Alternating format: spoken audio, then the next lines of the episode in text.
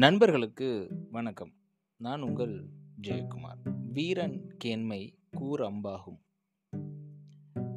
வீரனுடைய நட்பு நம்மளுக்கு இருந்துச்சு அப்படின்னா நம்ம கையில் உள்ள கூர்மையான அம்புக்கு அது ஒப்பாகும் அப்படின்னு அவ்வை பாட்டி கொன்றை வெந்தன்ற அழகாக தன்னுடைய அமுத சொல்லியிருக்காங்க. சரி அந்த காலத்தில் வீரன் அப்படின்றது படைக்கு போகிறவர் இப்போ எப்படி இந்த பாடல் பொருந்தும் அப்படின்னு உங்களுக்குள்ள ஒரு எண்ணம் எழலாம். நீங்கள் நினைக்கிறது சரிதான்.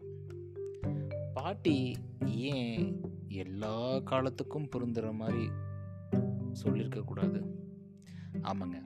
இங்கே பாட்டி சொல்கிறது வீரம் அப்படின்றது யாரையும் போய் வம்புழுக்கிறது இல்லை அடிச்சிட்டு வர்றது அந்த வீரத்தை பாட்டி சொல்லலை. அவ்வை பாட்டி சொல்கிறது தெளிவான மனநிலை தைரியம் புத்தி கூர்மை இதெல்லாம் உள்ள.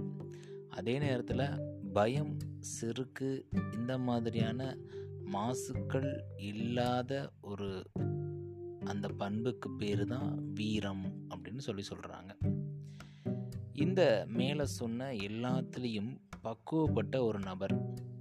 அதாவது உடல் அளவிலையும் மனதளவிலையும் யார் வீரர் அப்படின்னு கேட்டோம் அப்படின்னா பலம் பொருந்திய நபர் வீரன் கிடையாது. அவர் உடல் அளவிலையும் பலத்தோடு இருக்கணும் மனதளவிலும் பலத்தோடு இருக்கணும்.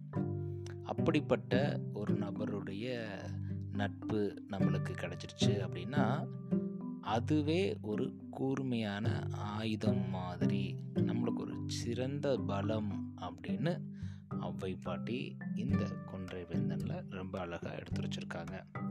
நன்றி நண்பர்களே மீண்டும் நாளை இன்னொரு பதிவில் உங்களை சந்திக்கிறேன். வீரன் கேண்மை கூர் அம்பாகும்.